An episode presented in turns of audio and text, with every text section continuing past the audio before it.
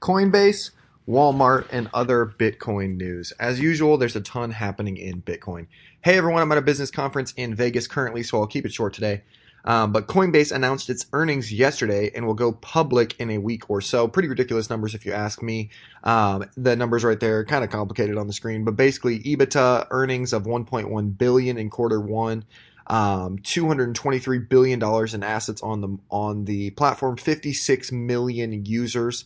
Holy crap! For context, for context, Coinbase has 4x the users of Robinhood. Plus, they did more revenue in quarter one of 2021 than all of 2020.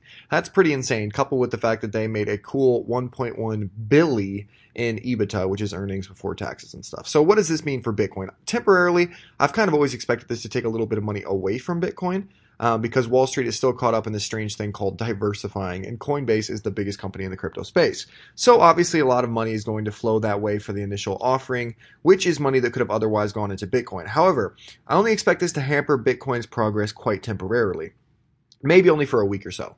Once the Coinbase IPO completely blows up, all it does is bring more attention to Bitcoin because once you start researching the importance of Coinbase, it all comes down to the one coin that rules them all. Speaking of the one coin that rules them all, apparently Walmart is buying it as well. Uh, there's the tweet right there. Walmart is stacking Bitcoin. You heard it here first. I've seen multiple multiple respected people vouch for this guy who tweeted that, so I assume it's legit.